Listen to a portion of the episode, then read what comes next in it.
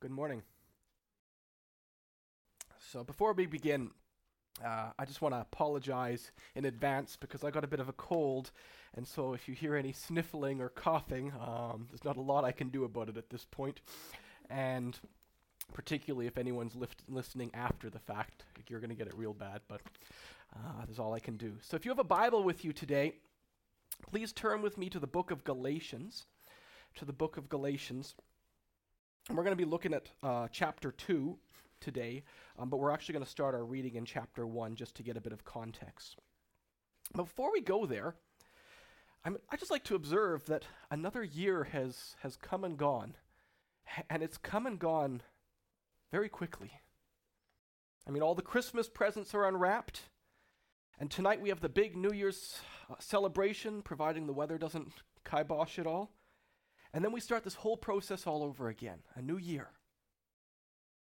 And it feels as like I, as I get older, the years seem to go faster and faster. Because a lot changes. A lot changes over the course of a year. and as we come to a new year, it's a time of, of hope, of expectation, of a, of a fresh slate. And it's time for us to make our list of things that we want to do better, our New Year's resolutions, the things about us that we don't like that we want to change. I'm going to I'm going to eat better this year. I'm going to exercise more. Maybe I'll actually read my Bible. The new year holds that both the changes and experiences of the past year, but also lifting up before us the possibilities of the year to come. We haven't screwed up this year yet because it's not here. And we together as a church have some rather important decisions to make in the coming year. As we consider selling our building, maybe buying another property from which to base our ministry, you know, there's potentially big changes facing us. The new year is a time of change. But do you know what hasn't changed this past year? What, what won't change in the year to come? The gospel of Christ. The good news that brings joy. The reason that we're gathered here today. What a beautiful name it is the name of Jesus Christ, my King. And his gospel, his gospel has not changed. And it won't change. And our calling to tell people about that gospel, to follow that gospel, is not going to change.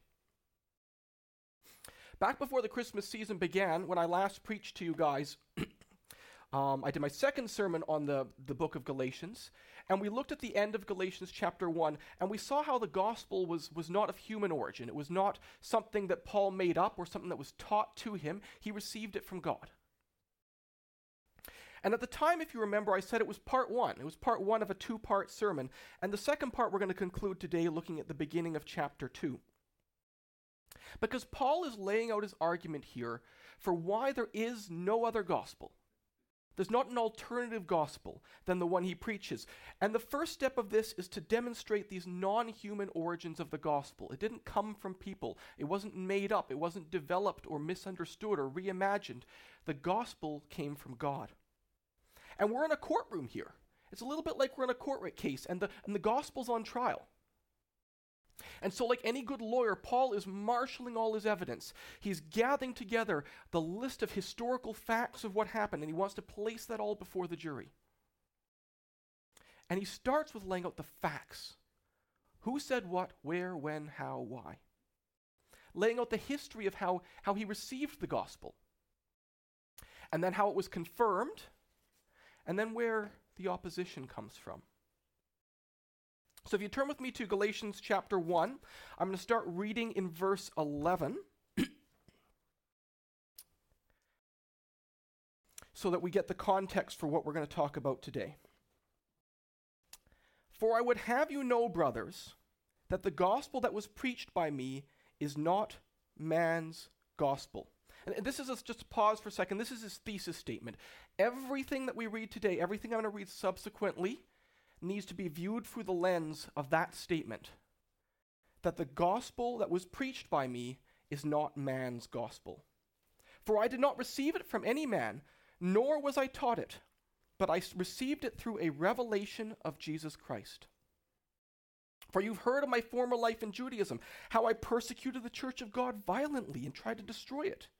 And I was advancing in Judaism beyond many of my own age among my people, so extremely zealous was I for the traditions of my fathers. But when he, who set me apart before I was born, and who called me by his grace, was pleased to reveal his Son to me in order that I might preach him among the Gentiles, I did not immediately consult with anyone. Nor did I go up to Jerusalem to those who were apostles before me, but I went away to into Arabia and returned again to Damascus. Then after three years I went up to Jerusalem to visit Cephas, Cephas being Peter, and remained with him fifteen days. But I saw none of the other apostles except James, the Lord's brother. And what I'm writing to you before God, I do not lie. Then I went into the regions of Syria and Cilicia and I was still unknown in person to the churches of Judea that are in Christ. They only were, were hearing it said, He who used to persecute us is now preaching the faith he once tried to destroy. And they glorified God from, because of me. And now we're getting to our passage for today. Then, after 14 years, I went up again to Jerusalem, with Barnabas taking Titus along with me.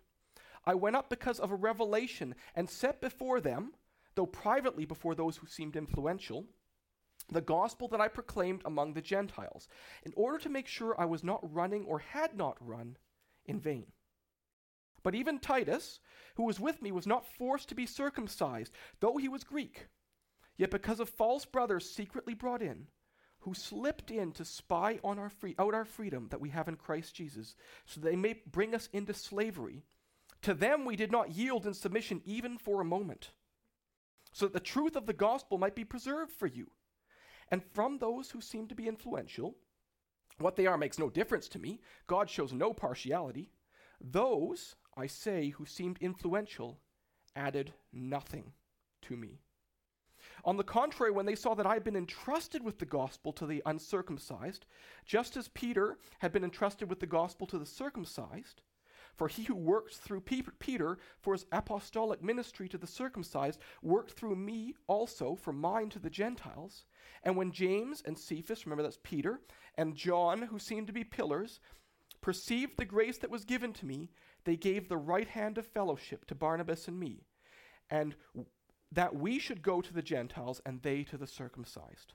Only they asked us to remember the poor, the very thing I was eager to do. And may God add his blessing to his reading of his word today.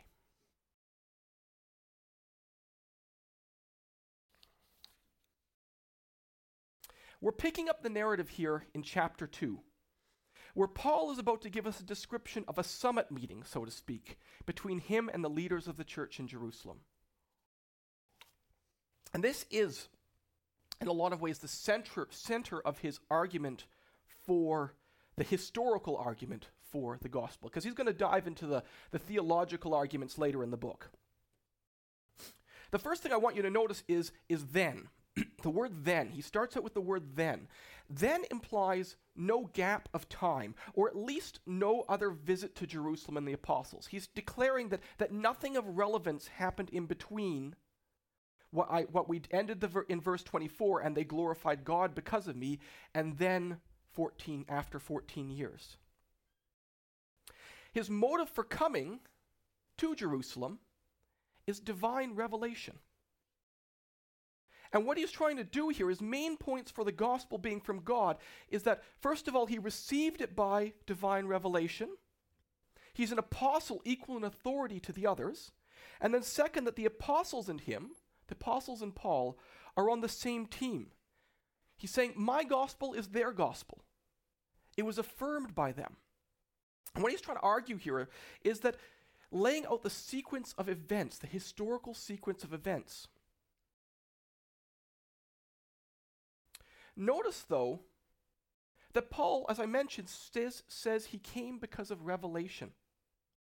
Now, it's not exactly clear what Paul means by this. It's not really clear whether it means, you know, a dream or a vision or some sort of um, angelic visitation. We don't know what he means by, by exactly by, by revelation, but we do know that he means it was from God. So this was not some random happenstance where, you know, Barnabas was heading off to Jerusalem and Paul said, Sure, I'll come along with you. Or that someone in Jerusalem had called up Paul, or they wouldn't have called up in the day, they would have sent a messenger and said, Paul, you come down because we got to talk to you about your gospel. No, this is, this is, he went by the behest of the Holy Spirit. He went because of revelation. And Paul wants to make clear that this is a divine appointment and that he was not summoned, he is not subordinate. But, but as we kind of dive into this, this story, I don't want us to let Paul's confidence lull us into thinking that this is not actually a big deal. This is not an important meeting. Because Paul is very, is very strong willed and he, he says things very forthrightly and he talks with great confidence. But, but there, is, there is a lot at stake here. The unity of the church is at stake. And that's what Paul means when he talks about making sure he hasn't run in vain. He's not worried about whether or not his gospel is true. He's not questioning, having second thoughts about, you know, did I have it right? Should I should I change my mind? Maybe these Judaizers, these opponents of mine are, are, are correct. No, that's not what he's worried about. He's worried about the impact that a split between him and Jerusalem could have on the gospel and its ability to go forth. I mean, we know that even from our modern times. You think about the impact that splits have on churches and their ability to do ministry. And this is more so true at the beginning when, when you know the church is very small. Unity is such a, a fragile thing. Snap your fingers and it can be gone. And Paul knows that him and the other apostles are on the same team, but there are some people who are working really hard to say that this is not the case and to drive a wedge between Paul and the leaders in Jerusalem. And that brings us to the opposition. Brings us to the opposition. But before we dive into our discussion of the opposition, I, I do want to take a little bit of time to give you guys some background because one of the challenges I think with Galatians with, as, a, as a whole is, is the question of how is this relevant to us today? I mean, imagine for a second if our do- doctrinal statement included one of the requirements of being a member of this church was that if you were a guy, we circumcise you. I mean, we'd say that's ridiculous, right? And we have no concept of why this might even be a question. I mean, we're so far removed from this discussion and this, this, this, this debate that was going on in the early church that it's hard to understand First of all, why this was even an issue in the first place, and second of all, why is Paul so concerned about it? You see, for the Jews, particularly at this time, circumcision is a really, really big deal. It's a really big deal.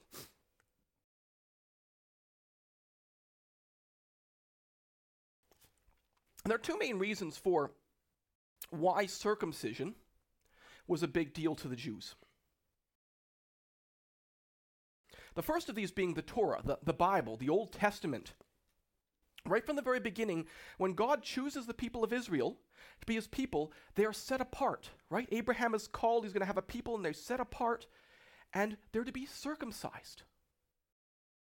This was an outward symbol of the fact that they've been chosen by God. They were his special people his holy people. It symbolized repentance of their sin.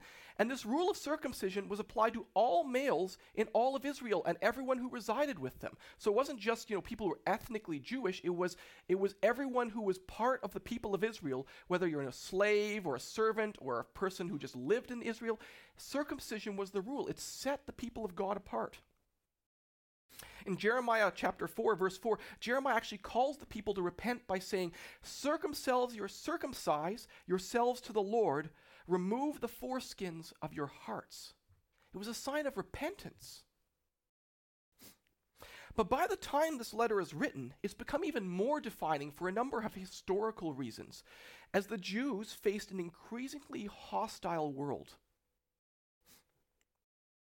Some of the Maccabean literature, and this kind of is, this is the Maccabean literature is basically a bunch of stuff around the time when the Jews revolted. So there's a period shortly before the Romans conquer the Romans conquer the Jews where they were actually free. They were previously under the reign of a guy named Antiochus IV who controlled the region and they rebelled and overthrew him and were for a little time they were free. And, and the Maccabeans were the guys who did this. And this literature tells us that this guy, who was a pretty nasty dude who controlled the region from roughly 175 to 163 BC, um, tells us there was a standing order in put, put, put out by this king to put to death any newborn who was found to have been circumcised, along with the mother who allowed it to happen. So these people were dying because they were circumcised, because they were following God's word, because they were the people of God. They were put to death. And so by the time we get to the period after Jesus' death, this is the mark. It's the mark of being part of God's chosen people. If you think of Paul's letter to the Philippians in chapter 3, where he lists off all his accomplishments, you know, why, if anyone has any reason to boast, Paul has more. One of, what's the first thing that he lists? Does anyone remember? Circumcised on the eighth day. To reject circumcision was in a way to reject everything that the Jews were, to reject the history of the Jewish struggle to be free, and more importantly, to reject the Torah, to reject God's word. This was not some minor side issue. This was one of the most defining issues for the Jews. The second thing we need to understand about circumcision is that Jewish traditions were largely assumed by the early church. And this makes perfect sense if we think about it for a second, because early on, who were the who did the believers largely come from? They came from Jewish backgrounds. The early church was largely Jewish. And if something is assumed by a local culture, there's often no need to even deal with the issue. It's often said we assume or are blind. We're blind to our culture. I mean, imagine for a second if I was to tell you to all stand up, and I want all the men to sit on to my right and all the women to go to my left. And that's how we're going to do church from now on. Now, some of you might shrug your shoulders and say, sure, Daniel's being a bit strange, we'll go along with that. But others of you might be a bit outraged, be like, why are you making me, separating me from my husband or my wife, or why are you doing this? Now, imagine if I was to tell you that to be part of the church, you had to do this. This is the way things are, and you are not allowed to fight. This is what means to be part of Calvary.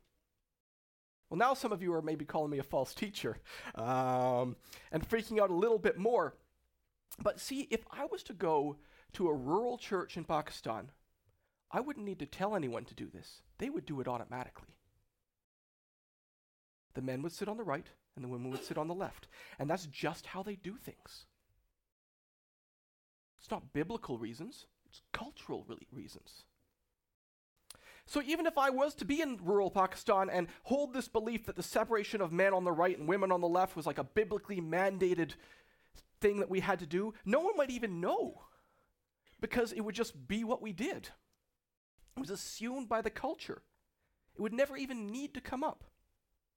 Now, to be clear, I, am not advocating that we, we separate into men on the right and women on the left, but I'm just pointing out how sometimes what seems ridiculous to one culture is just assumed by another. And it was the same way in the early church. Circumcision was just assumed. There was no reason to teach it because everyone did it.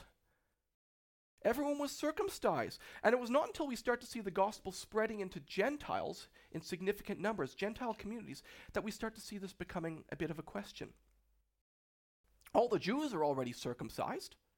The Mosaic law prescribed it, so they would have had to happen to them at birth. But what about the Gentiles? Do they need to be circumcised too? And, and given these two things, it should come no surprise.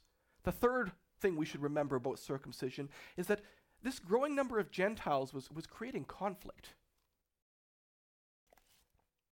If we're to go back, even as far back as the, the book of Acts,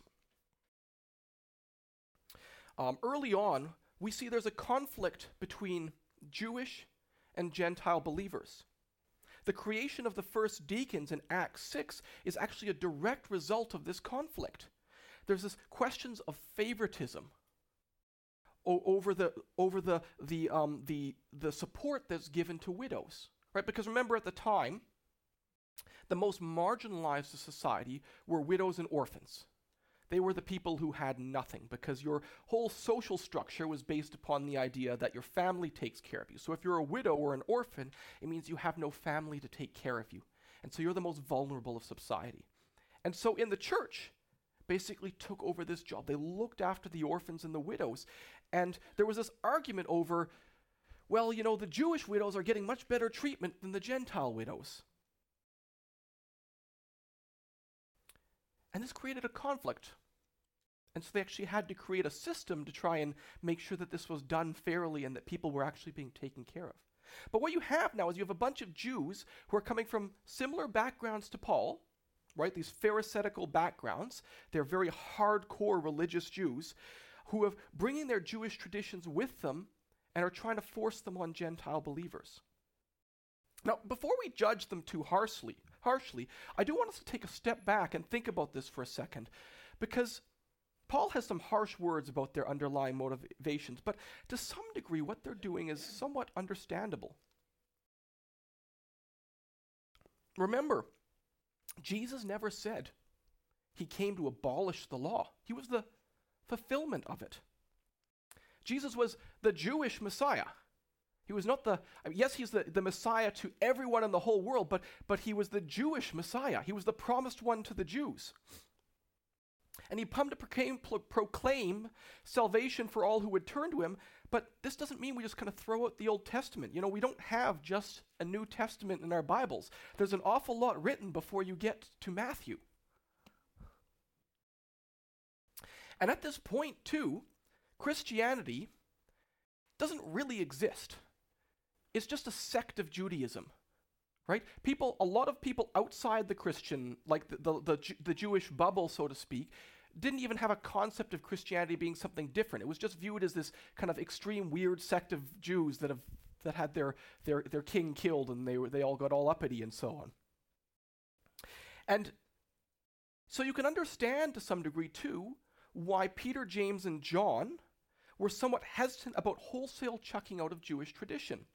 Because if they do this, then they're basically open to the charge of just disregarding the Torah, which is all of God's word that they have at this point, on the basis of their own divine revelation, and could potentially cause the same marginalization of Jewish members of the church that was currently being done to the Gentiles.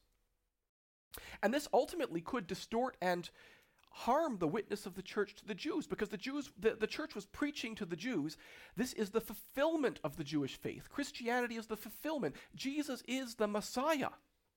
He has come and when this is ultimately resolved on a theological level in Acts 15, with this proclamation that Gentiles do not need to be circumcised, you'll notice that they do, they do still ask the Gentiles to practice certain Jewish traditions in order to not offend or not cut off Jewish believers. So, this is a big issue in the early church, and it has the potential to split it in two before it even gets started.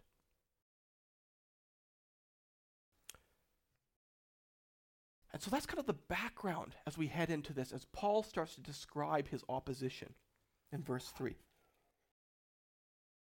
But even Titus, I'm going to read it again here, but even Titus, and note that Titus is a protege of Paul. So for those of you who remember, Titus was uh, a guy, the book of Titus, if you remember, Steve preached on Timothy.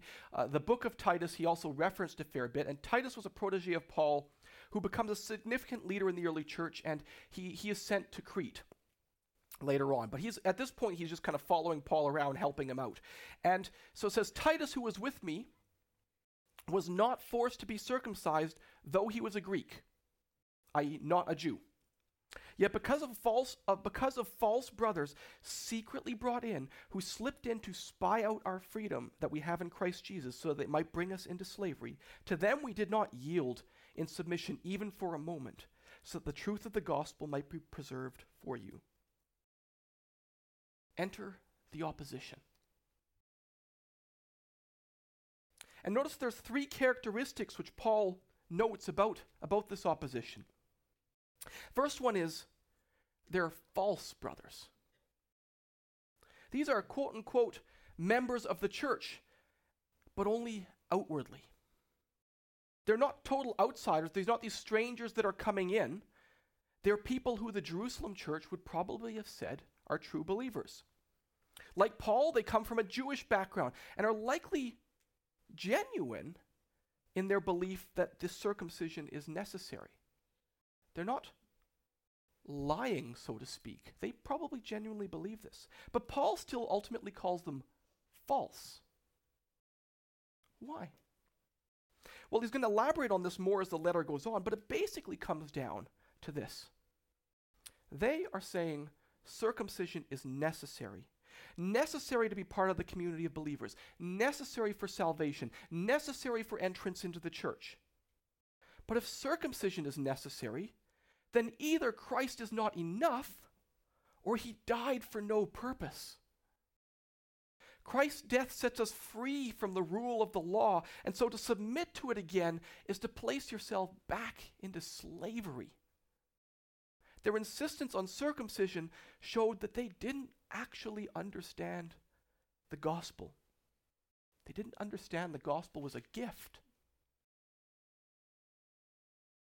Secondly, their mo- methods were sinister.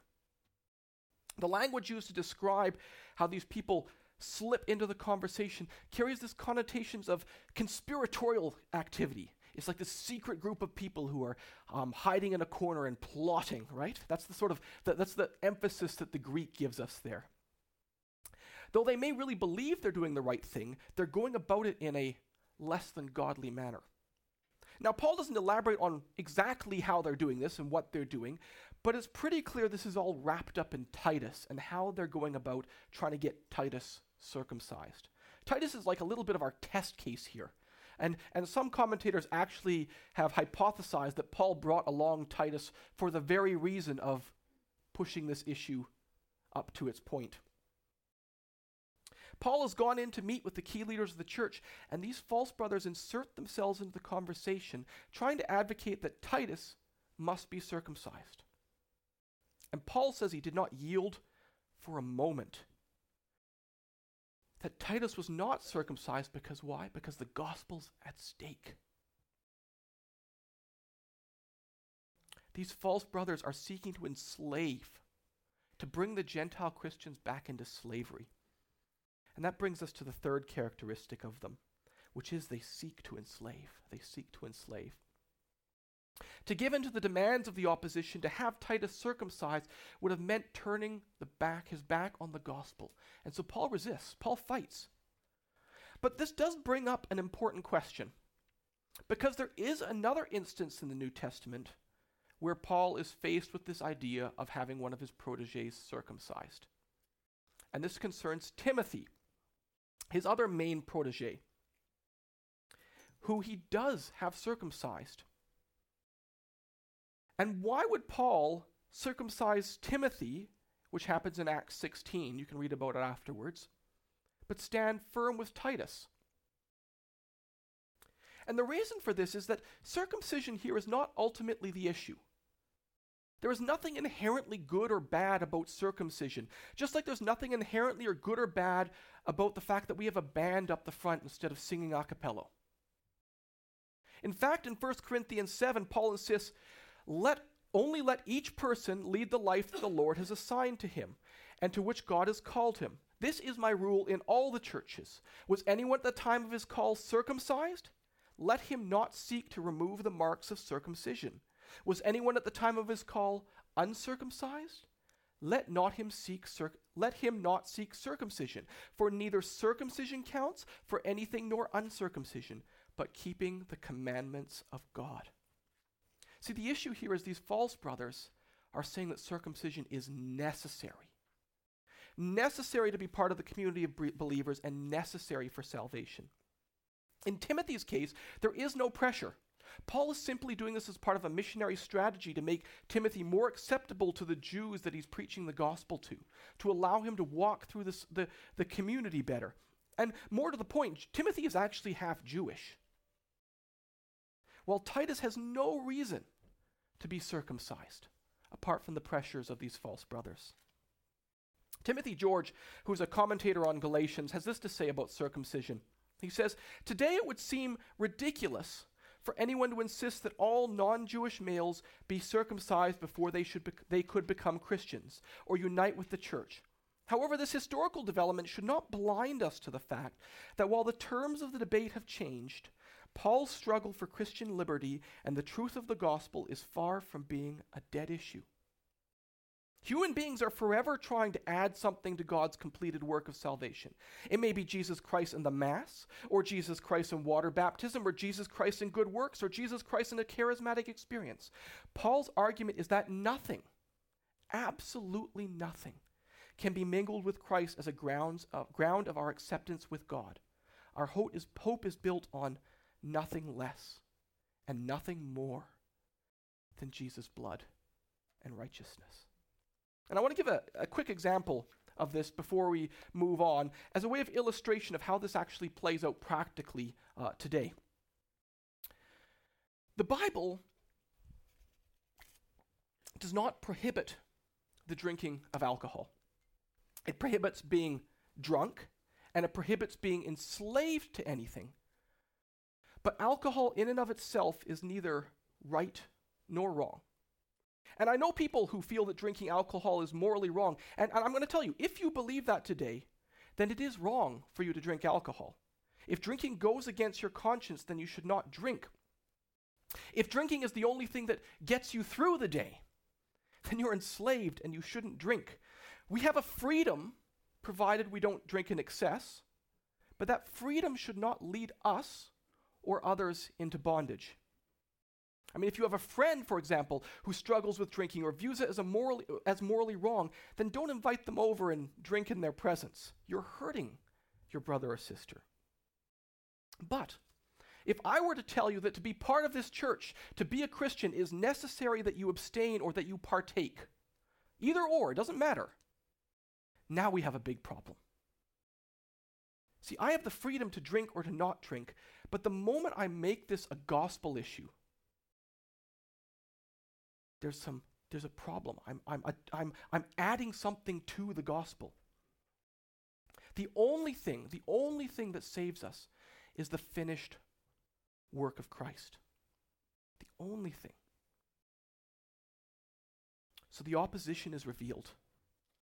But then what happens next? Well, the gospel is affirmed. And I, just want to set the scene. Paul has what appears to be a private meeting between him and Barnabas and those he calls the pillars of the church. These are the Apostle Peter, you know, the one who stood up in Pentecost and preached that famous sermon, the guy who denied Jesus three times. He wrote the letters of 1st and 2nd Peter.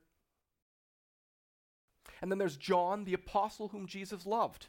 He wrote the Gospel of John, which we're working through at the moment. The letters of 1st, 2nd, and 3rd John in the book of Revelations. James is the brother of Jesus, the leader of the early church in Jerusalem, and the writer of the book of James. And these were the most prominent members of the early church. And Peter acknowledges them as such. Don't read into the fact, if you look in it, he actually makes reference to so called, uh, those who seem to be influential. Right? G- Paul is not suggesting, this, there's no connotation here that, that he's, this is a dig at them. This, this is not a connotation that's happening. It's not there in the Greek. More, it's he's acknowledging that this is the general understanding. This is what everyone else is saying. These are the guys. These are the pillars. These are the important people. They're the authoritative people. And so this is what everyone else is saying. So he's acknowledging the general understanding.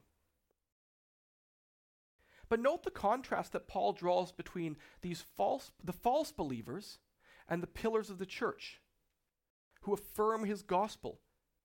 Though he's at pain to accentuating it's a meeting between equals, he's acknowledging the important position that they hold. He's giving them a degree of deference. And he recognizes that, like him, they have also received revelation from Jesus Christ. And the irony here is that these false believers were claiming that they came from the pillars. They came from these guys, that they were speaking on behalf of them. That what they their message of circumcision being necessary came all the way from the top. And that Paul is just, you know, a disciple too and he got it wrong. Paul is making it clear that he's not subor- that he is not they are not he is not subordinate to them and that his gospel comes from the risen Christ. But he also wants his readers to understand that there's no big rift here. There's no divergence of opinion. Him and Jerusalem agree on the gospel. The gospel was affirmed by them. And when in verse 9 Paul is given the right hand of fellowship, it says right hand of fellowship. That's like good old Christian cliche. We like to give each other the right hand of fellowship. This is not like this kind of shaking of hands and we're going to agree to disagree. You know, I'll cross my fingers behind my back and shake your hand. The word for fellowship here is the same one used by Paul in 2 Corinthians 13, verse 14. And this you will all know. It's a famous benediction. May the grace of the Lord Jesus Christ and the love of God and the fellowship of the Holy Spirit be with you all. That's the sort of fellowship we're talking. We're talking about Trinitarian level fellowship. There's a unity around what the gospel means here. There's no divergent of views. There's only one gospel, one gospel. Now, there might be a difference in who they're called to preach to. There might be a difference in methodologies, but there is still only one gospel, one good news. And we need to grasp this as a people because though we may disagree on many things, though we come from a wide variety of backgrounds and cultures and family practices, there is only one gospel. There's one way to be saved. Nothing to be added to or taken away from it. The gospel is affirmed, and it is one gospel. One gospel. But what sort of good news is it if we don't share it? I mean, it doesn't say much about what we think about the good news if we don't share it. Is it really good news? You see, the gospel's affirmed, but intrinsically part of that is that they, they define a mission. A mission is established. One gospel for the nations, for Jew and for Gentile. When P- James and Cephas, Cephas being Peter, and John, who seemed to be pillars, perceived the grace that was given to me, they gave me the right hand of fellowship to Barnabas and me, that we should go to the Gentiles and they to the circumcised. Only they asked us to remember the poor, the very thing I was eager to do. The gospel is the good news that you can be saved, so let's go tell everybody. It's good news. This is like not some dull, dour thing that we sit in the corner and be like, Jesus saves sinners. No. We should go we should go tell people. And this is not a division of gospel, but a division of labor. Both the Jews and Gentiles need the gospel. People from Newfoundland and the rest of Canada need the gospel. People from Germany and Bolivia need the gospel.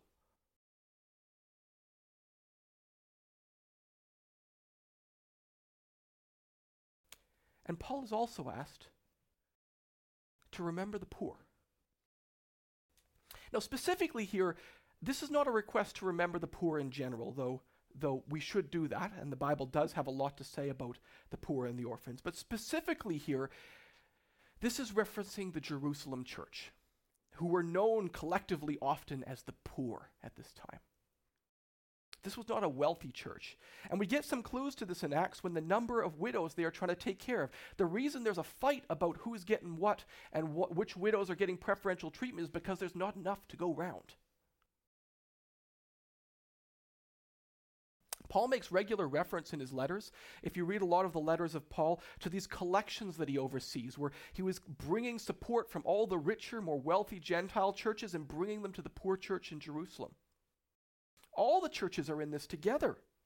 And those who have more are supporting the work of those who have less. This is not some onerous burden they put on Paul. He says he was eager to do it. This is what I want to do. This is my privilege.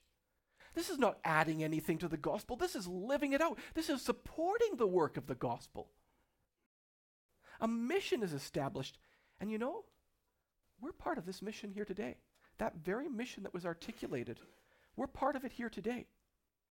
I mean, you and I can hear the gospel today because the church in Jerusalem sent Paul and Barnabas, who sent others, who sent others throughout history until the gospel has penetrated almost every corner of the globe.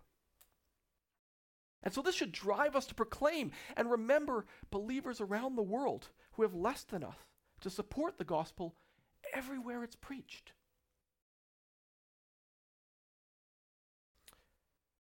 So, as we head into the new year, I have two challenges for us.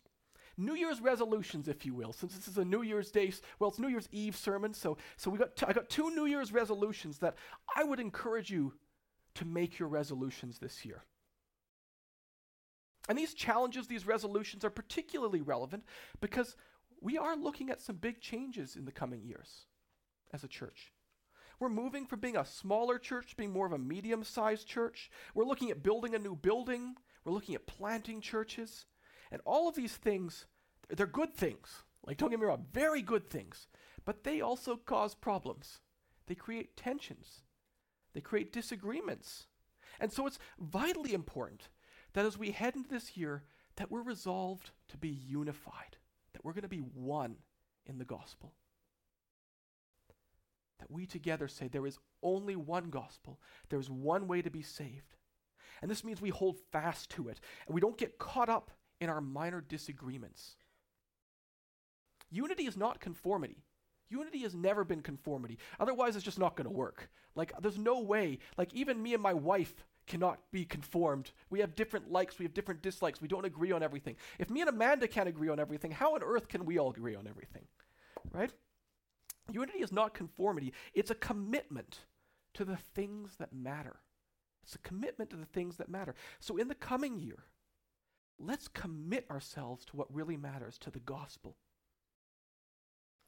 The Jerusalem Council, which takes place shortly after Galatians is written, um, you can read about in Acts 15, actually calls on the Gentiles to abstain from food sacrificed to idols. But later in the book of Corinthians, Paul will note that food sacrificed to idols doesn't matter unless it causes your brother to fall into sin. You see, Paul here is willing to concede ground on this minor point, but when the gospel is at stake, he fights. The gospel hasn't changed because Christ hasn't changed. We need to be unified in the gospel. Timothy George, who I quoted earlier, puts this really well. He says, Paul's opponents, like some modern biblical critics, prefer the Jesus of history to the Christ of faith. Paul refuses to divorce the two. The risen Christ who appeared to him was none other than the same Jesus who walked the dusty roads of Galilee and died on a Roman cross outside the gates of Jerusalem. Jesus could never be an absent Savior whose words and deeds, like Socrates, could be scrutinized and analyzed with dispassionate interest. No! Jesus Christ is victor, the ever living King of the church and Lord of the future. The gospel is one, it hasn't changed. And because what's the point of the good news, though, if we don't tell anyone about it? Let us, the second resolution be let's support the work of the gospel. Do it yourself. Go give of your time and your money to see the gospel transfer lives, lives here and around the world, and I guarantee you won't regret it. Don't be a bystander. This is why we want to plant churches. Why are elders of cast a vision we have because there are 190,000 people out there in our city dying in their sins. And they need to know there's a Savior. Romans 10 says, How then will they call on him who they have not believed? And how are they to believe in him of whom they've never heard? And how are they to hear without someone preaching? And how are they to preach unless they are sent?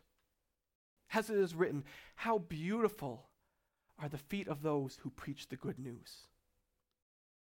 But they have not all obeyed the gospel, for Isaiah says, Lord, who has believed what he has heard from us? So faith comes from hearing, and hearing through the word of Christ. And remember the poor. There are needs among us. But do we take the time to, to find out? Do we take the time to care? To share in their struggles? Let's not be bystanders this year. Someone along for the ride? Let's support the work of the gospel. Remember the poor. Cry out to God that the people of God would proclaim the word of God that lives